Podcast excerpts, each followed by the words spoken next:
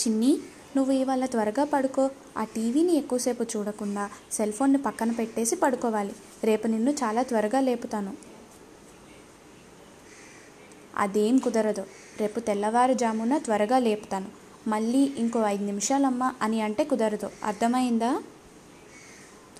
రేపు వరలక్ష్మి వ్రతం కదా. లక్ష్మీ పూజ చేయాలి. నువ్వు రేపు త్వరగా లెగిస్తే నాకు చేదోడు వాదోడుగా ఉందవు కానీ మరియు అది మన సాంప్రదాయం కూడా.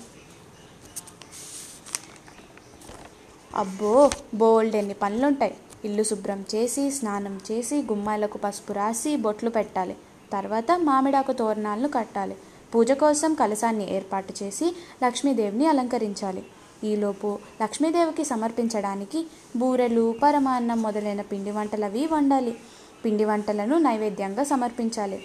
ఆ తర్వాత లక్ష్మీదేవికి చీరలు పూలు గాజులు పళ్ళు వీలైతే బంగారం కూడా సమర్పించవచ్చు.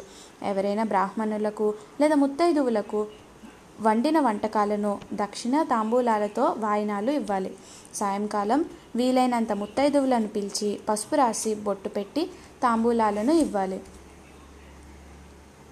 అబ్బబ్బా! ఇప్పుడు కాదులేవే. అన్నిటినీ కలిపి ఒక వాయనంగానే మన ఇంట్లో లక్ష్మీదేవికే ఇచ్చేద్దాం. శ్రావణ మాసంలో వచ్చే పౌర్ణమికి ముందుగా వచ్చే శుక్రవారం నాడు ఈ పూజ చేస్తారు.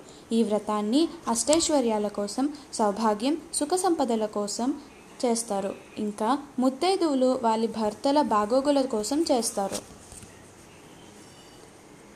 ఇంకా చాలండి. ఆ మాటలు ఆపి ఇంకా పడుకోండి. వంశీ ఇంక నువ్వు ఆపే.